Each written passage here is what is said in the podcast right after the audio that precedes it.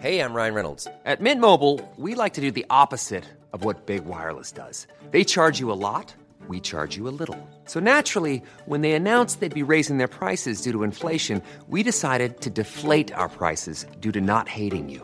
That's right. We're cutting the price of Mint Unlimited from $30 a month to just $15 a month. Give it a try at mintmobile.com slash switch. $45 upfront for three months plus taxes and fees. Promo rate for new customers for limited time. Unlimited more than 40 gigabytes per month. Slows. Full terms at mintmobile.com.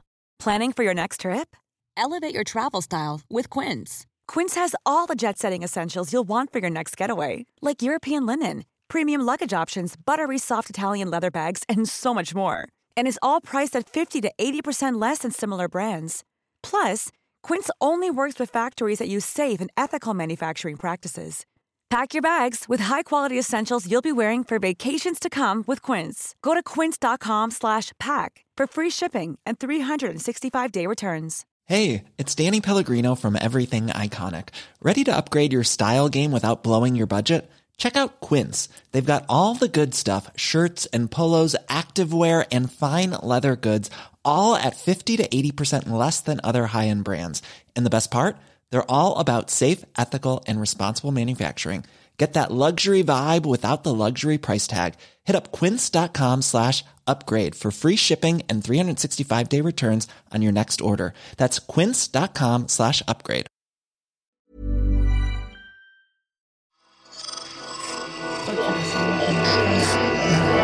Esse podcast é, apresentado por b9.com.br.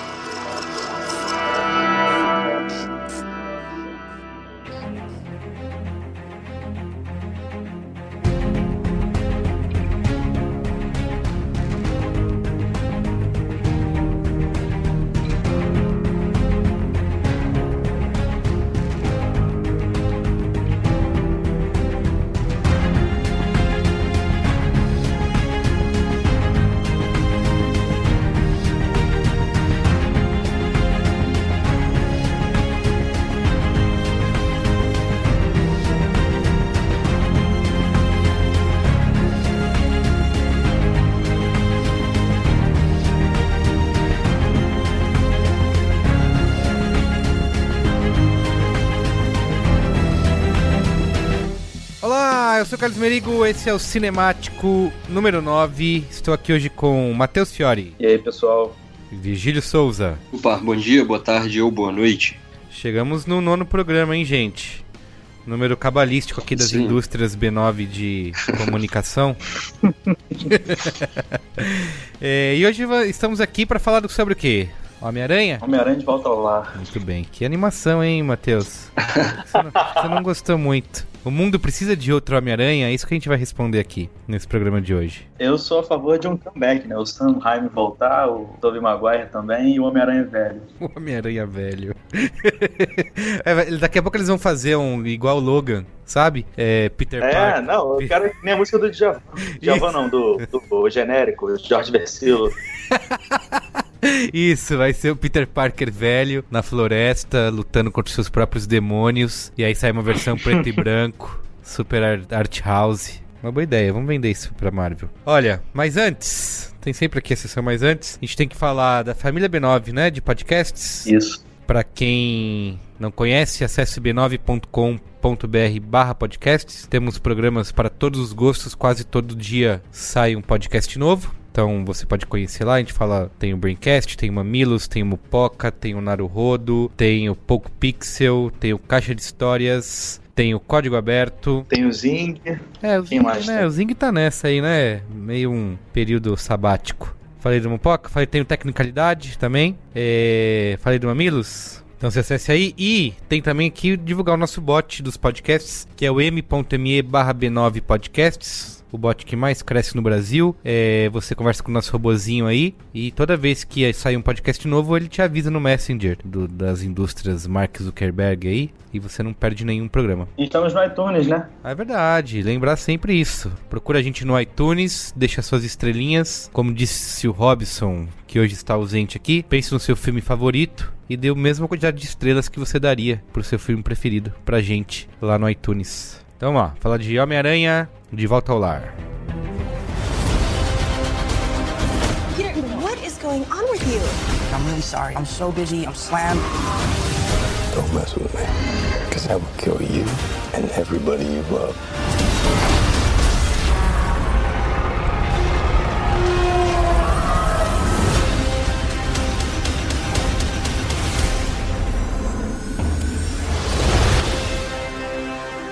Bom, Homem-Aranha, né? Vou ler aqui a sinopse que eu roubei do TMDB.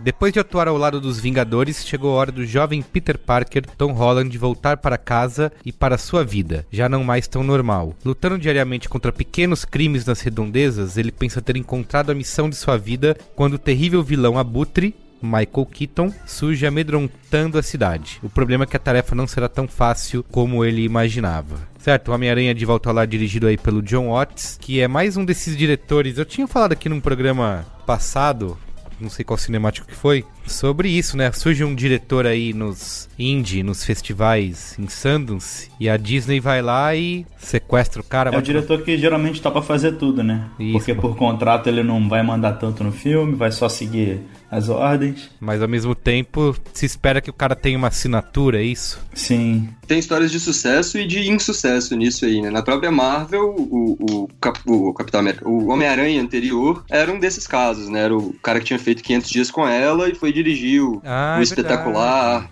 mas não tão espetacular Homem-Aranha deu super errado. Mas o James Gunn, por exemplo, é um cara que fez um caminho parecido de alguma maneira. Os irmãos Russo, que estão à frente dos, dos Vingadores agora. O Colin Trevorrow do, do Jurassic Park, né, também. Jurassic World agora. O Josh, Josh Trank, que foi o cara que fez o Poder Sem Limites e depois o Quarteto Fantástico, é um dos que deu errado. É, o próprio Thor, que sai no final do ano, né? É um, um camarada que tinha feito, feito só um filme menor, bem mais. Né, de proporções bem, bem mais modestas. Ah, e, e é um salto cada vez. As aventuras do- de Rick Baker. É muito bom esse filme. Isso, esse mesmo. Eu é um adoro. filme bem legal, né? É. Eu também gostei. É o neozelandês, É. né? Como que é? O Akiki lá. Tai, Taika Waititi. Isso, isso aí. Então rola muito. É, é, uma coisa interessante é, é uma história de origem, de novo, né, do Peter Parker, mas não é exatamente a história de origem que a gente viu, né, que a gente já viu. É, uma coisa que o Tom Holland já disse em algumas entrevistas e que acho que vale a pena mencionar é que nos outros filmes você tem que esperar pelo menos 25 minutos pra ver o Homem-Aranha, né?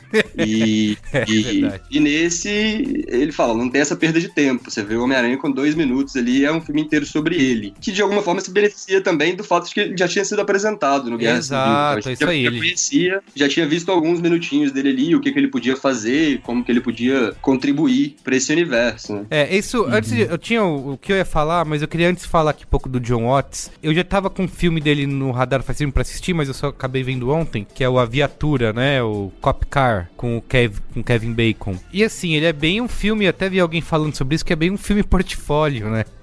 É, o cara filmou pra botar no Behance. E ver se conseguia essa. Porque assim, ele é todo minimalista e tal, mas ele já tem essa. Acho que uma pretensão ali de ter uma assinatura dele, né? Eu vi esse filme hoje de manhã e a impressão que eu tive é que o John Watts faz ali o mesmo que a Marvel queria fazer com o Homem-Aranha no, no universo dela, né? Que é pegar uma criança e inserir ela no universo de adultos. Só que no Copcar ele tem até mais espaço de fazer isso. Não que eu acho que tenha ficado bom, mas ele consegue fazer de um jeito mais trabalhado. Sim, tem esse outro, eu não assisti o Clown, né, que também é dele, e ele já fe- fez bastante coisa pra TV também, teve uma, fez coisas pra aquele site satírico lá, o The Onion, né, que é o sensacionalista gringo, Ah, sim. Eu não vi nada não. também não vi nada. Mas enfim, então ele é bem, tá come... acabou de começar, né?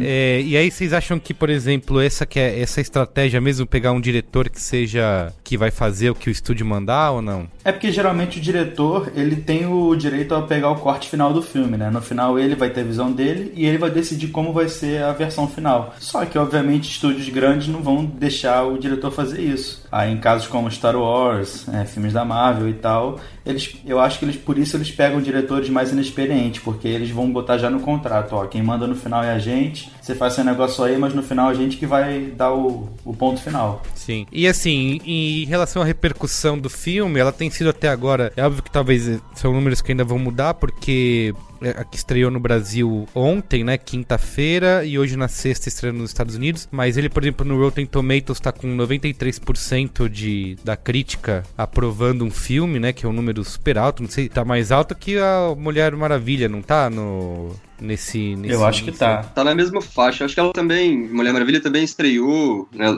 nos primeiros dias, também tava 90 e poucos e depois deu uma baixada. Não sei quanto É. tá agora. E o Homem-Aranha também começando aí com esse. Com esse. No, e no Letterboxd eu vi agora o número, tá com 3,9 de média ali. Então realmente tem. A a Mulher Maravilha agora tá com 92%. Então o Homem-Aranha tá com 2% a mais por enquanto. Então tem sido aprovado. E aí, assim, uma coisa que eu, que eu acho que isso responde um pouco, que muita gente tinha tirado sarro disso no- lá no início, é se o mundo precisava de outro Homem-Aranha depois dessas. do- de ter um segundo remake em tão pouco tempo, né? É, uma coisa que eu. Eu não sei se isso é verdade, mas eu ouvi dizer várias vezes, não sei se era uma lenda urbana, de que a Sony, como ela tem um contrato com a Marvel de deter, de deter o direito dos personagens, do personagem, ela tinha por obrigação contratual ter que produzir um filme a cada X anos pra continuar tendo esse direito. Isso é verdade? Alguém sabe dizer? Sim, sim. Inclusive a, a Fox sofreu com isso porque teve que fazer aquele filme horroroso do É. Quarteto Fantástico lá nos anos 90. né? E é bom assim, porque esse. é, isso explica porque que eles fizeram aquele outro. o- o- fizeram Homem-Aranha com o Andrew Garfield, né? Sendo tão, tão pouco tempo depois. Eu lembro que na época, é, eu, eu fui um dos que reclamei pra caramba. Eu falei, putz, acabei de ver o Tobey Maguire, né? Pra que fazer outro Homem-Aranha e tudo? E eu demorei pra assistir, por causa disso mesmo, eu meio que boicotei o filme. E só quando foi ter o segundo, né? O Amazing Spider-Man, que eu decidi assistir o primeiro. E, cara, vou dizer que eu gostei, assim.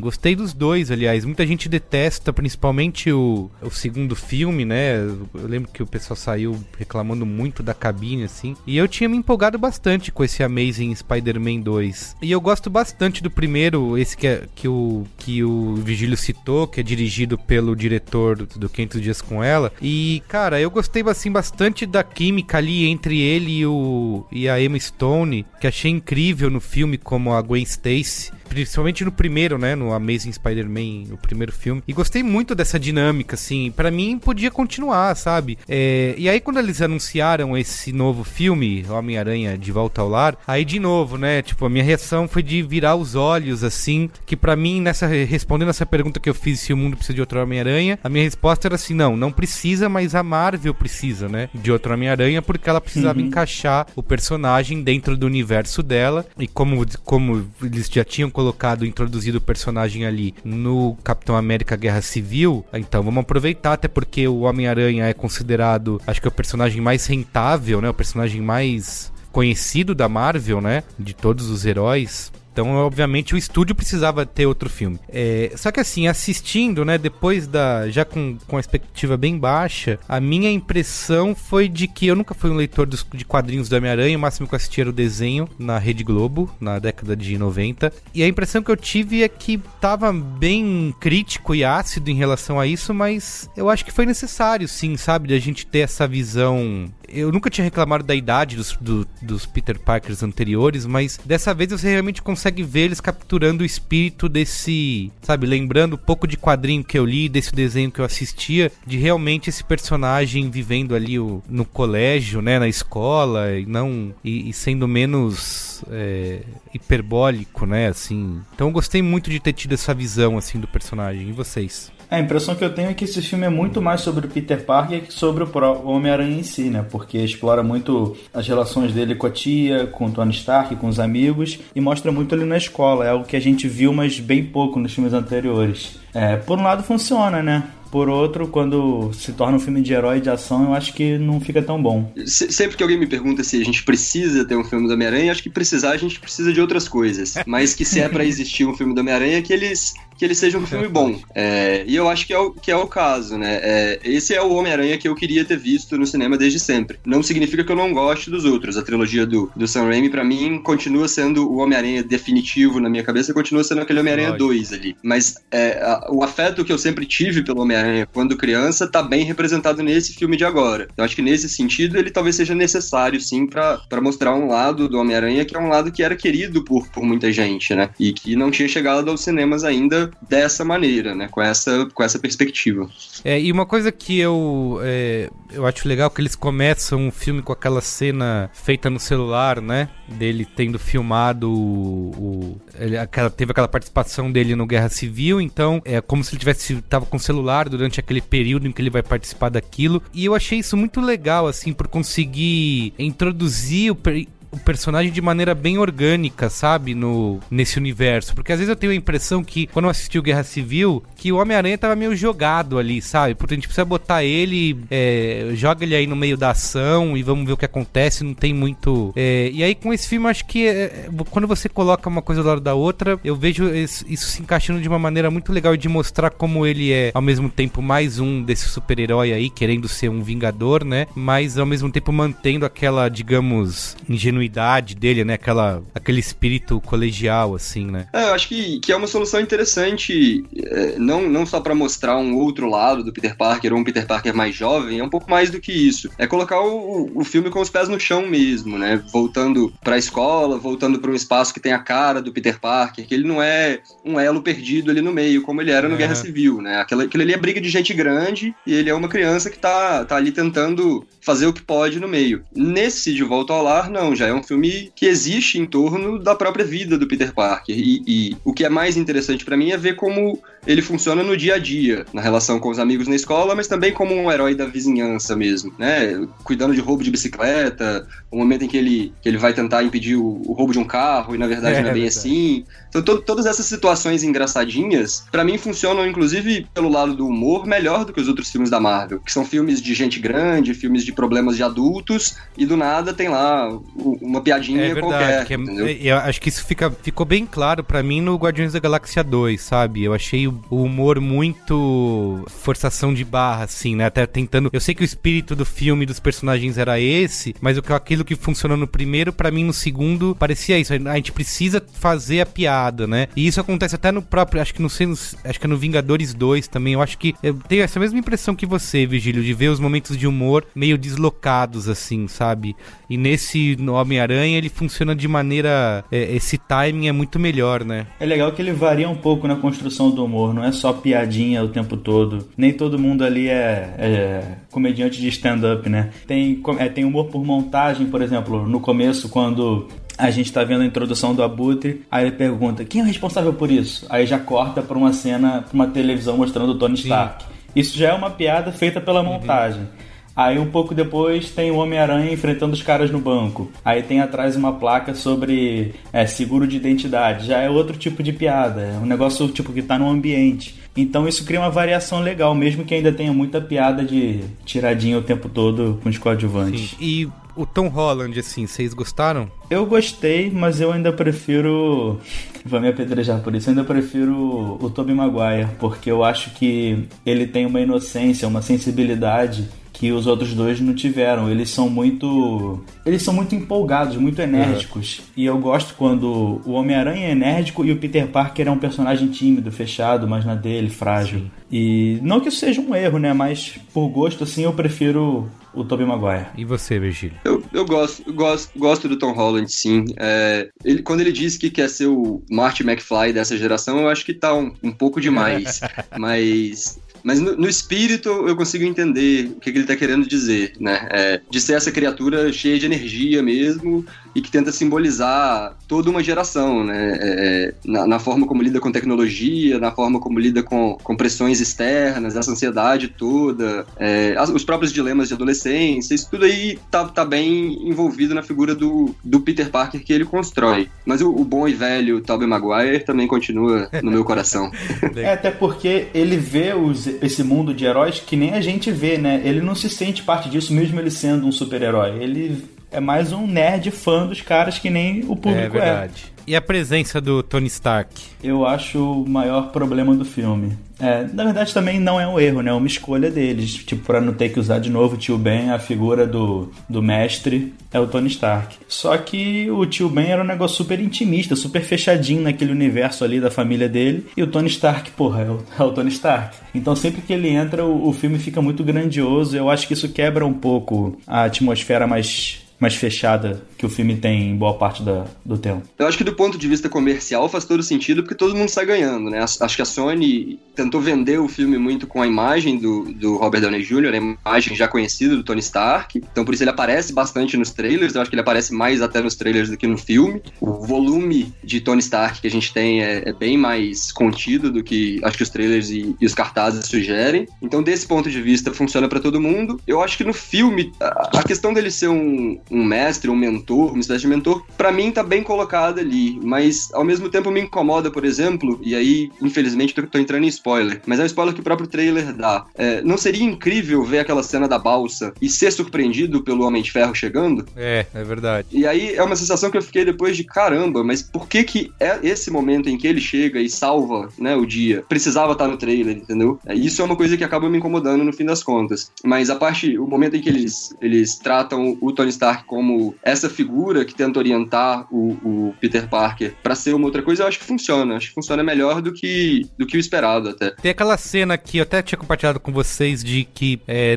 uma das cenas principais do trailer que não tá no filme, né? Que são os dois, o Homem-Aranha pulando lá entre os entre os edifícios e o, e o Homem de Ferro é, voando ao lado dele ali, que é uma, foi uma das cenas mais emblemáticas, muito usada nos trailers, nos comerciais, em todo o material de divulgação e que não tá presente no filme, que eu acho que ilustra bem isso que você falou aí, né? De como eles resolveram realmente, mercadologicamente, usar a imagem do, do personagem, né? É, o que eu acho que é curioso é que o Tony Stark é uma figura muito, muito carismática, né? E, e que já tem seguidores aí, mas no filme ele é o coadjuvante, ou um dos coadjuvantes menos interessantes. É, é verdade. É, não sei, não sei o que, que vocês acham disso. Eu, eu acho que os, personagens secundários têm bastante Concordo. peso e bastante destaque, né? Em, em, termos de tempo de tela mesmo. Não, a turma da escola ali é super legal. Eu acho que quando aparece o Tony Stark, vem aquele. Pra mim, são os momentos mais enfadonhos, assim, sabe? De. Que a gente, cara, tá vendo o Homem de Ferro em todos os filmes, né? Eu acho que eles até tentam aliviar isso um pouco usando bastante o Happy Hogan, né? Que é o John Favreau. Ah, é verdade. Eu gostei da participação dele também. Eu também, só que eu acho que é too much.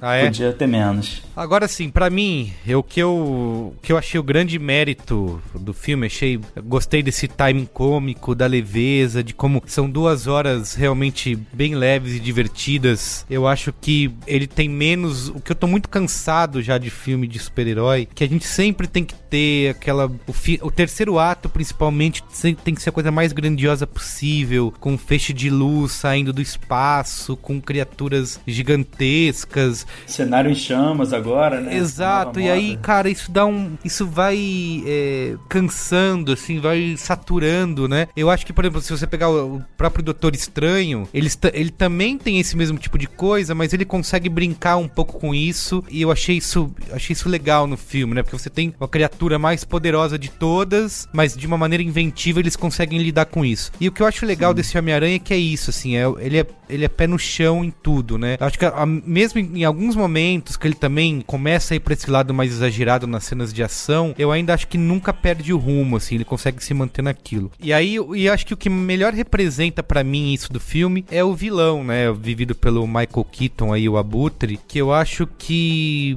é, ainda que seja uma coisa é, clichê, digamos assim, né, porque você tem a figura do vilão que não é totalmente vilanesca, que tem, que tem realmente motivações, que você se identifica com aquilo, e depois a gente na zona de spoilers vai falar melhor sobre isso. Eu acho que esses filmes de esses grandes blockbusters de super-heróis da Marvel, DC, estão tão carentes desse tipo de coisa, sabe? Do, de algo que não seja tão 8 ou 80, assim, que não seja vilão 100% vilão, que eu acho que funciona muito. Eu gostei muito do personagem dele, assim, né? E eu não sei quem que falou, algum de, um de vocês dois, que Michael Keaton parece que tá realmente gostando de, de fazer, né? É, eu incluí ele na pauta que ele parece estar tá bem interessado, né? É, é, até nas cenas que exigem um pouco mais de, de performance mesmo, né? De atuação, que é ele e a câmera sem uniforme, sem máscara, sem nada, ele parece estar tá entregando mais ali do que 90% dos vilões da Marvel. Isso, é. E ele tem uma justificativa, justificativa não, ele tem uma motivação plausível, né? Mesmo que você não concorde, ah, tipo, tá certo ele fazer isso, você entende o que ele tá fazendo. Não é só um cara que ganhou poderes ali, quer bater em todo mundo que ele é mal e quer dominar o mundo. É, por- Tem um negócio fechadinho.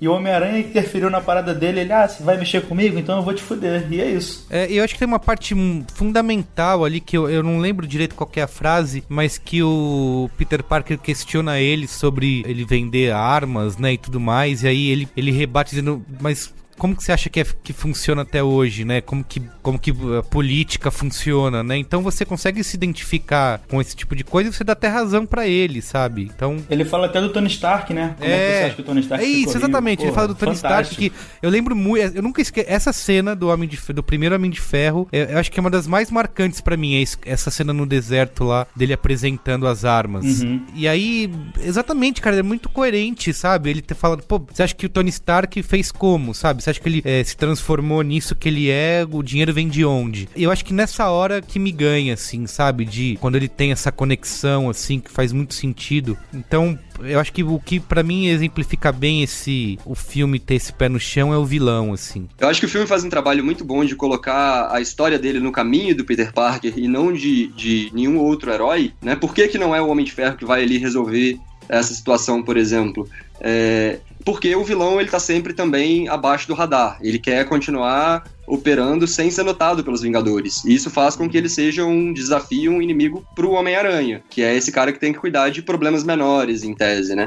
Então ele fica aí, é esse cara que coleta sucata, é esse cara que tá, que tá ali sem pretensões maiores de dominar o mundo, né? Que é justamente o problema de tantos outros vilões, que é querer coisa demais e, e, e o próprio filme tem um escopo diferente disso, né? E se o filme do Homem-Aranha é um filme contido, é um filme sobre ele tentando extrapolar um pouquinho a vizinhança, eu acho que esse é o vilão perfeito pra esse tipo de, de narrativa, né? Pra esse tipo de história. E Isso que você falou dele ficar abaixo do radar é legal que se reflete no filme todo, né? Porque você vê o- os outros homens. Eita, os outros homens aranha. E eles estavam sempre passando pelos arranha-céus, voando de teia pela cidade. Esse não, ele passa pelos prédios ali de três andares, caminha no parque, é um negócio muito mais fechado, né? A cidade ele só aparece mesmo quando ele tá comendo num prédio e tá a cidade lá de longe. É um negócio muito mais low profile mesmo, como você falou. Justifica ninguém saber muito o que tá acontecendo porque é algo muito de bairro, muito intimista. É uma coisa que só antes da gente, que é uma bobeira, mas que agora ficou sempre prestando atenção, isso é só a gente que sabe disso, que acompanha, o público em geral tá cagando, que é essas coisas, essas inserções de Star Wars, sabe, na no meio da- das histórias. Acho que tem algum outro filme da Disney que eu vi que também tinha coisa de Star Wars, agora parece que é- eles fazem divulgam os, os outros filmes dentro dos, dos próprios filmes assim, né? Então toda vez É que que aparece no Guerra Civil. É isso, quando tem- o tem no Guerra Civil? Ele usa a teia pra derrubar o Homem-Formiga e ele fala: tô fazendo que nem naquele filme antigo lá. Nossa, então, é isso. Eles estão fazendo isso direto e eu toda vez acho simpático, mas ao mesmo tempo fico, meu, tá bom, vocês estão. Só porque agora vocês são donos de, da porra toda. E não é só Star Wars, é Lego Star Wars. Ah, é então tá verdade. vendendo um, pro- produto específico ali. É verdade, Aham. é Lego Star Wars. E o pior que funciona, eu saí de- do cinema falando: caraca, eu queria uma estrela da morte de Lego. É. E assim, eu- também antes dos spoilers eu queria falar das cenas pós-créditos, que tem duas, né? Mas eu queria principalmente da última, né? Da pós, pós-créditos mesmo. Que eu sei que é bobagem e tal, mas, cara, pra mim foi uma das melhores cenas pós-créditos dos últimos tempos aí, no- na mesma linha do Deadpool, sabe? Pra mim, a melhor piada do filme é essa, eu adorei isso. Exato. é muito bom. Enfim, antes que a gente comece a entregar demais aqui, vamos pros spoilers. Please, Avada Kedavra. I am your father. A boy's best friend is his mother. What's in the fucking box? I see dead people. Damn you all to hell! Silent breed is people! E aí, quem quer começar? Eu acho que a gente pode falar um pouco sobre o Abutre, sobre é, o que, que acontece com ele quando de fato ele confronta Peter Parker, né? Sim, o plot twist carpado ali, da, dele Sim, descobrir sim. que ele é o pai da, da garota lá que ele tá interessado. Vocês chegaram a prever isso? Eu fui pego de surpresa. Eu também, Eu também fui pego de surpresa. não fazia a menor ideia. E, na verdade, quando ele. Quando abre a, né, quando o Peter abre a porta e, e vê que quem tá lá é o. Eu esqueci o nome dele, mas o Michael Keaton, eu achei, na verdade, que a gente estivesse caindo no, no velho recurso de o vilão sequestrou minha namorada. Exato, eu também. Sim, é, É, me deu, um, verdade. me deu um frio na espinha e eu falei, caramba, não é possível que tá acontecendo De isso novo isso, cara. né? Vou Ele pegar tá quem você. atrás. Aí é o negócio da responsabilidade, né? Vou pegar quem você ama, você nunca vai poder fugir. É, é Adrian Toomes, né? O nome do. Adrian Toomes, isso mesmo. É. Eu também, quando ele abriu a porta, eu falei, puta, pegou a namorada, agora vamos ter todo. Ele vai ter que. E no fim, não, se revela que ele é o. E aquela, di- aquela cena ali, toda a dinâmica dele chocado com aquilo é bem, é bem legal, né? Uhum. É, eu, eu gosto de como a cena é conduzida toda dentro de casa. O moleque tá claramente apavorado e, e acho que é o pior encontro possível com seu sogro. É. É, e depois, quando eles estão quando eles estão dentro do carro também, acho que é um dos melhores momentos do filme ali, É, né? Que é quando o. Michael Keaton de fato mostra que veio. É, inclusive sem uniforme, né? Acho que é uma das. um é, significa bastante pra esse filme o fato de que nenhum dos dois ali tá como herói nem como vilão. E é uma cena com bastante peso, né? No, dentro da narrativa. Mas aí depois tem, tem a virada do vilão. E a, a, a virada do vilão pra mim entre esse sujeito que só tá agindo às margens da lei pra poder sustentar a própria família e tudo mais, pra um sujeito que pode ser tão cruel na forma de, de lutar. É, exato. Não sei, foi uma impressão que eu tive. Eu acho que essa virada, enquanto a gente estava acompanhando a reação do Peter, essa virada aconteceu e, e eu, pelo menos, não notei ela acontecer em cena. Eu acho que isso é até a parte em que ele- eles precisam fazer isso, assim, né? Tipo, um recurso do roteiro para fazer você realmente querer que o Homem-Aranha derrote esse vilão. Porque, na boa, cara, nessa cena do carro, eu tava ali torcendo pra eles se acertarem, sabe? Tipo, ó, vamos assim, você, eu sei que você é o Homem-Aranha, eu sei que você é o Abutre, continua aí fazendo o que você tá fazendo, você namora minha filha, a gente faz o almoço de domingo em casa e tá de boa, sabe? A gente fica tranquilo. Eu tava torcendo pra isso, mas O. Peter arruma um, arruma um contato na Stark pra ele, né? Isso, Fala, pô, vai trabalhar lá, Exato. Pô, você tem todo. Vocês dominaram aí com uma empresa, sei lá, de faxineiros aí de limpeza, vocês dominaram a tecnologia alienígena. então vocês merecem trabalhar lá com, com Tony Stark. E, e boa, acabou, sabe, os créditos, família feliz e é isso. Mas, obviamente, eles precisam ter isso que você falou aí do mostrar que ele também pode ser tão cruel pra ter a. O embate final, né? Senão você não acaba não torcendo pelo pelo herói, né? E é legal que tem nessa cena do carro um elemento que tem também no, no Cop Car. Como é que é o nome em português mesmo? A viatura? Isso. Tem na viatura que é quando o personagem, que é uma criança, ele cai em si que ele tá num mundo de adultos que é perigoso. Aí a pessoa fala com ele e ele não consegue falar nada, ele só olha pra baixo e fica com medo. Porra, achei muito foda essa cena. Você vê que ele tá reagindo como uma criança, não como um herói. Sim, verdade. E, e assim, aí a gente pode até condenar um pouco, eu faria isso, mas eu acho que eu- pelo tom todo do filme eu consigo ir perdoando essa- essas coisas mais caricatas, que é, por exemplo, no grande embate final ali na luta da praia. Que, aliás, agora tudo, todos os filmes de, de super-heróis se preocupam com isso, né? A grande luta final precisa pousar exatamente num lugar deserto, onde depois de Batman... Não, depois de Super-Homem... O, super, o primeiro Super-Homem lá com... O Homem de Aço. Isso, Homem de Aço, exatamente. Depois daquela destruição absurda que e ninguém se portou com isso e o mundo ficou chocado, né? O mundo de verdade. É, agora todo filme eu percebo isso, todo filme de super-herói, ou eles vão pro aeroporto, ou eles vão pra um É, lugar Guerra Civil é o maior confronto de heróis de todos os tempos e eles não matam ninguém acidentalmente, porque eles estão no aeroporto abandonado. Exato, convenientemente. Tem sempre uma área dessa aí, um galpão, um aeroporto, a- no caso do Homem-Aranha, a praia, né? Que o avião cai, né? É, Você tem um avião em, queda livre e ele é desviado justamente pra praia e aí ali acontece o grande embate, que é o lance de, de um Homem-Aranha não decidir matar, né, o vilão, ele decide, não, não faça isso, senão você vai explodir, você vai morrer, e aí um- ele acaba salvando, e eu acho que é aí onde, onde entra essa primeira cena pós-créditos, que é a cena do, do vilão preso, né, na cadeia, que apesar de simpática, eu acho que também já é, é telegrafar aquilo que já tinha sido mostrado antes, né, quase assim, ah, se você não entendeu direito a relação, de que o cara não é assim tão ruim, essa cena aí da, da cadeia me dá essa impressão, sabe? Eu senti falta de peso nos acontecimentos. Eu acho que é tudo muito leve. É muito cara da Marvel isso, né? Mas, por exemplo, pegando o exemplo mais extremo, na cena do barco. Isso nunca ia acontecer. Mas eu acho que seria muito foda se ao invés do Homem de Ferro chegasse, o barco afundasse e morresse gente. Porque o personagem ia aprender pra cacete. Ele ia ter um desenvolvimento enorme ali. Você É, quer isso num filme do Homem-Aranha pra família, pra família toda, é isso. É o mesmo caso que o Vigílio tinha falado, do- do- a gente falou no círculo lá, o Vigílio falou Do do, Tom Hanks, né? Exato. a tia avó que vai ver o Tom Hanks no cinema, pagou o ingresso, não pode ver. Não pode ver o Homem-Aranha triste. Isso, exato. Não pode ver morrer gente, imagina. Isso jamais. Agora, o exemplo mais brando, quando ele vai lá pra Olimpíadas de Matemática, que eu não lembro o nome da competição, não tem praticamente impacto nenhum a ausência dele. Ele deixa de participar, entra o Flash, o Flash não faz nada e eles ganham mesmo assim. Então, pô, tá bom, Peter, valeu, você não pôde ir, mas beleza, a gente ganhou mesmo assim. Então, qual é a consequência? Nenhuma.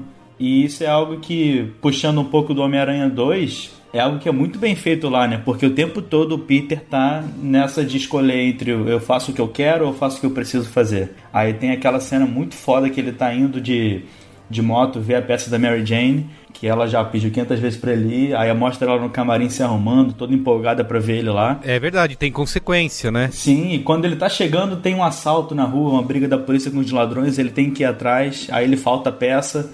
E na, um pouco depois ela anuncia que vai casar com um cara que foi na peça com ela, porque o cara tá sempre lá e o Peter nunca tá. Pô, você vê que tem um impacto, ele deixa de fazer as coisas e essas coisas voltam pra ele depois.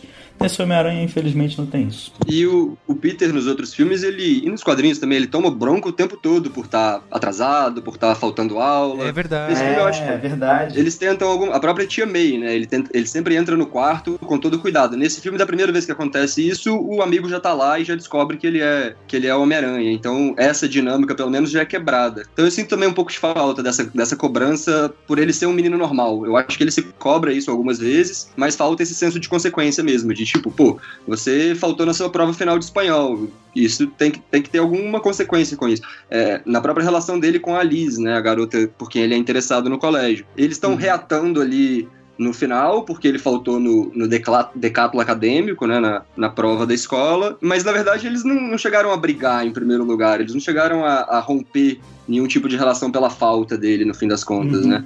É, tem um, um pequeno incômodo ali, ele pede desculpa, mas é, falta consequência, né, falta maior peso pra esse tipo de coisa mesmo. Uhum.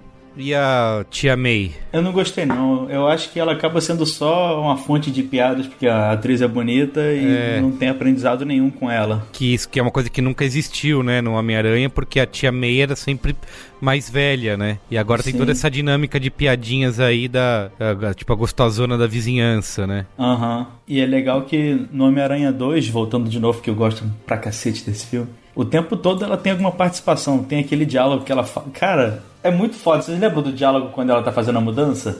Que ela fala, ah, eu acredito que tem um herói em todos nós, que Uhum. deixa a gente mais forte. Porra, é muito foda esse diálogo. E não vai ter nada disso nesse, porque ela é só uma moça descolada, novinha, e não tem nada pra ensinar pra ele, aparentemente. Não tem espaço pra isso. Aí eu acho que tem uma diferença fundamental entre aquela trilogia, ou pelo menos aquele segundo filme, e o que tá acontecendo agora. É, o momento mais grave do, do Peter Parker realizando né, as o impacto do que ele faz, né, o peso disso na vida dele, é aquele momento que ele tá com. que o prédio desabou sobre ele, e ele tá ali, pô, ele tá realmente vulnerável, né? E a voz que vem na cabeça dele é a voz do Tony Stark. Ah, É. é, verdade. Isso pra mim é uma diferença fundamental, porque a voz da consciência dele sempre foi ou o tio Ben, sempre foi né, o remorso pelo, pelo último diálogo que ele teve com o tio Ben, quando ele fala que o tio Ben não é o pai dele, que é pra parar de Uhum. fingir que é o pai dele. E essas conversas com a tia May, as conversas com a Mary Jane, a relação dele com o Harry, isso tudo no, no primeiro filme alimenta a, a, a relação dele com o próprio heroísmo, né? Nesse último, nesse novo, é, a voz que vem na cabeça dele é a do Tony Stark, que eu acho que nem precisava ter vindo ali naquele momento, porque é um momento de fato forte, o moleque tá chorando, tá, tá mal pra caramba, e eu acho que funcionava perfeitamente ali sem eles resgatarem esse flashback que já tinha aparecido nos trailers, já tinha aparecido. Essa frase pra mim já tinha aparecido em todo lugar. né? Uhum. Se você não é ninguém sem uniforme, É você talvez não deva ter uniforme em primeiro Uhum. lugar. É, em tese, a frase mais, mais representativa do que, que é ser o Homem-Aranha. E no filme ela tá. Ela aparece mais de uma vez, inclusive, né? Acho que eles batem nessa mesma tecla várias vezes sem que, sem que precisasse, né? Sem que fosse necessário. Eu lembrei aqui do Homem-Aranha 2 na cena que ele vai. que ele desiste de ser Homem-Aranha e ele vai salvar aquele, é, aquelas pessoas no prédio que tá pegando fogo. Aí ele salva uma menininha e quando ele sai, ele escuta os bombeiros falando: Ah, um cara ficou preso no terceiro andar e não conseguiu fugir e morreu. Aí ele, ele sente o peso da ausência dele. Isso também é muito importante no filme pra gente ver que ele tem que abrir mão da vida pessoal dele para ser o Homem-Aranha, porque ele tem uma responsabilidade. E isso não tem tanto nesse filme, né? Dele sentir a, a obrigatoriedade de fazer de agir como Homem-Aranha. E agora sim, ele pro futuro da, do universo Marvel, ele vai estar tá no. Qual que é o Vingadores? Guerra Infinita? Isso. Tem a pres... Ele tá confirmado já, né? Inclusive eu via tá. o ato de que eles não deram o. o, o no, no que, que, que eles não. Sei lá, não entregaram alguma coisa pro Tom Holland porque por causa do vazamento que ele teve, deu no último filme e tudo mais, né? É, ele fala pra caraca, né? Isso. Aí ele dá spoiler. Exato. Aí decidiram não mostrar o roteiro inteiro para ele. Foi uma história dessa mesmo, é. não lembro bem não. Exato. E a queridinha aí do Virgílio? Aparição no final. Rapaz, foi o maior choque do filme para mim, foi Gwyneth Paltrow de volta, viu? É, de fato, não esperava. Eu tenho uma teoria de que eles trouxeram ela de volta para preparar a aposentadoria do Robert Downey Jr. como, como Tony Stark. Hum. Eu acho que eles já colocaram ela ali. Tá certo que tem, tem a intenção de recriar o final do, do primeiro Homem de Ferro, quando eles estão ali naquela coletiva de imprensa e o, o Homem de Ferro vai. O Tony Stark, na verdade, vai dizer para todo mundo que ele é o Homem de Ferro. É, mas ao mesmo tempo eu acho que ela já volta ali, tem a história do anel de casamento. Eu acho que eles vão botar o Homem de Ferro como homem, pai de família responsável e ele vai abandonar o manto em breve. Eu acho que talvez depois desses Guerra Infinita e já estão preparando um pouco o terreno para isso. Não sei, foi a sensação que eu tive, pelo menos, porque aquela volta ali só tem esse propósito para mim, não pode ter outro. É verdade, eu não pensei nisso, mas agora parece muito. Mas assim, ele já anunciou que ele, que ele vai parar, né? Tem o, tem o filme que ele vai parar ou ainda não? Acho que ainda não. Acho que de depende de quanto vão oferecer para ele depois do, do que ele disse que vai parar, né? Sim. é, é pedir aumento de salário, dizer que vai parar, né? É que nem Los Hermanos parando. Ai, ai, muito bem. É isso então sobre a Homem-Aranha? Notinhas? Eu dei três estrelinhas e meia. Eu dou três estrelas. Resumindo a minha opinião, acho o filme acima da média, que nem o Virgílio falou antes da gente gravar. Só que eu acho que dentro do que o filme propõe, ele poderia ter um melhor acabamento em algumas coisas. Boa, e você, Virgílio? Eu, eu daria três estrelas, eu vou dar quatro estrelas porque eu, eu amo Homem-Aranha e esse era o filme que eu queria ver de fato. Ele não precisava ser hoje, mas precisava ser algum dia. É, que bom que foi hoje. Legal. Eu amo Homem-Aranha e vou defendê-lo, é isso? Com certeza. Muito bem. Qual é a boa? Qual é a boa?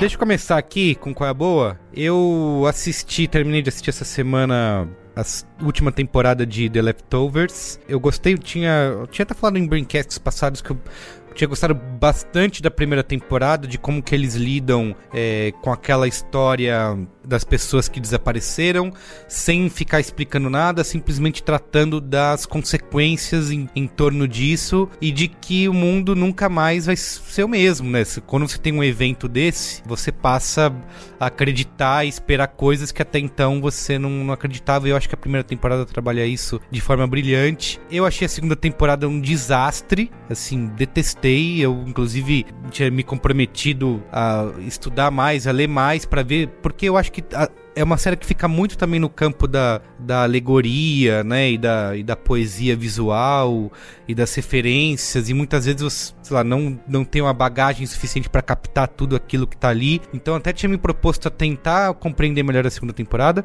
mas odiei e fui assistir a terceira, principalmente porque eles falaram que ia ser a última, né? É, que ia encerrar a série, então isso já me motivou. Lá, já que eles não vão ficar enrolando, vou assistir. E assim, gostei bastante dessa última temporada, ainda acho que tá aquém do que foi a primeira, é, mas acho que eles têm uma. conseguem finalizar e amarrar as pontas de uma maneira é, muito elegante, assim, né? Sem ter sendo uma série escrita pelo Damon Lindelof, que para quem não tá ligando o nome, a pessoa é um dos autores de Lost. Eu, ao contrário de muita gente que odeia o final de Lost, eu adoro o final de Lost. e eu adoro o final de Lost e vou defendê-lo. E eu acho que ele consegue, ao contrário do que ele fez com Lost, né, que é tudo muito bem explicado e desenhado. É isso que eu falei, consegue amarrar todas essas pontas com elegância sem precisar ficar tendo flashbacks, explicando coisas que já estão meio que, que no ar, assim. E eu acho que consegue tratar o espectador com bastante é, inteligência, a maneira como como a série é fechada, respeitando aquelas bases que eles tinham estabelecidos ali na primeira temporada. E acho que vale a pena, simplesmente por ser uma série curta, três temporadas só. Acho que é raro você ver esse tipo de. esse tipo de como eu falei, de respeito à inteligência do espectador, assim, atualmente. É, e Só que, assim, é, é um drama drama, é um drama bem dramático, né? Como diria Cristiano Dias. Então, se você não tiver nos seus melhores dias, é melhor você deixar um pouco para depois, assim, porque não tem espaço nenhum para para leveza ou para é realmente bem pesado, assim, mas recomendo bastante. Já terminou agora, acho que faz poucas semanas, Leftovers da HBO. Então eu vou recomendar primeiro A Viatura, o do, do diretor do Homecoming, que é o John Watts. Não acho um filme tão bom, mas eu acho que é bacana você ver para entender um pouco é, a forma como ele gosta de retratar crianças, né? Porque até na entrevista que ele deu divulgando Homem-Aranha, ele falou que uma coisa que ele nunca gostou nos filmes é que retratam muito crianças como mini adultos. E nesse Viatura, que é a história de duas crianças que roubam uma viatura policial, ele mostra muito isso, como, como duas crianças reagiriam ao ser inseridas num mundo violento sem estar preparadas para isso. O outro filme que eu vou recomendar é muito óbvio, mas como está na Netflix, acho que vale a pena lembrar que é o Homem-Aranha 2 do Sanheim, que é o meu filme favorito de herói de todos os tempos. Eu vi semana passada, eu, inclusive chorei assistindo o filme de tão foda que eu achei. E o terceiro é uma dica que eu tenho visto muitos curtas-metragens para estudar cinema. E eu vi um do Cronenberg ontem à noite, que tá no YouTube chamado Câmera, que eu achei sensacional. E mais uma vez sendo chato pra caralho, vou falar para você procurar sem saber nada para assistir de cabeça aberta. São só seis minutinhos, tem legendado no YouTube, assista. Câmera? Câmera, isso. Legal. A gente pode até botar o link na postagem. E você, Vigílio? Meu qual é a boa é Contato, o filme de 97, por três motivos. Primeiro, porque a gente falou de Robert Zemeckis, que é o diretor hoje, é o diretor de De Volta para o Futuro também, e esse é um dos grandes filmes dele. Segundo, porque é, o filme faz 20 anos da estreia agora, no dia 11, é, e é um filme que, entre grandes filmes dos anos 90, ele é frequentemente deixado até um pouco de lado, ou não lembrado como de fato um dos grandes filmes dos anos, anos 90.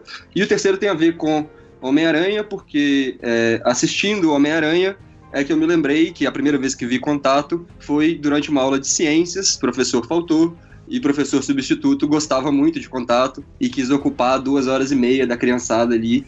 Então foi meu primeiro contato com o filme, eu devia ter, sei lá, 10 anos, entendi metade e acompanhei metade, porque dentro de sala de aula é mais complicado, mas 20 anos depois o filme tá aí ainda e, e eu lembro tanto da experiência quanto do grande filme que é. Então tá aí a dica. Muito bem, concordo. É gente na Terra e Carl Sagan no céu. certo? Isso aí. Boa, gente, valeu. Muito bom, hein? Obrigado. Valeu. Até semana que vem. Até mais.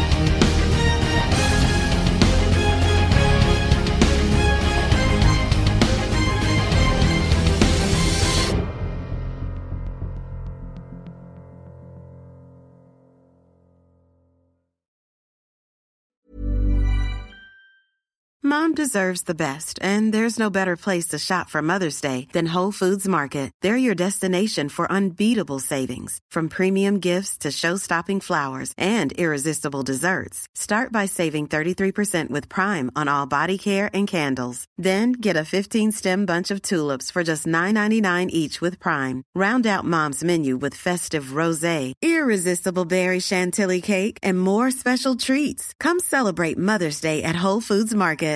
Hi, I'm Daniel, founder of Pretty Litter. Did you know cats tend to hide symptoms of sickness and pain? I learned this the hard way after losing my cat, Gingy. So I created Pretty Litter, a health monitoring litter that helps detect early signs of illness by changing colors, saving you money and potentially your cat's life. Pretty Litter is veterinarian developed, and it's the easiest way to keep tabs on your fur baby's health right at home. Go to prettylitter.com and use code ACAST for 20% off your first order and a free cat toy. Terms and conditions apply. See site for details. Planning for your next trip? Elevate your travel style with Quince. Quince has all the jet setting essentials you'll want for your next getaway, like European linen premium luggage options, buttery soft Italian leather bags, and so much more. And is all priced at 50 to 80% less than similar brands. Plus, Quince only works with factories that use safe and ethical manufacturing practices. Pack your bags with high-quality essentials you'll be wearing for vacations to come with Quince. Go to quince.com/pack for free shipping and 365-day returns.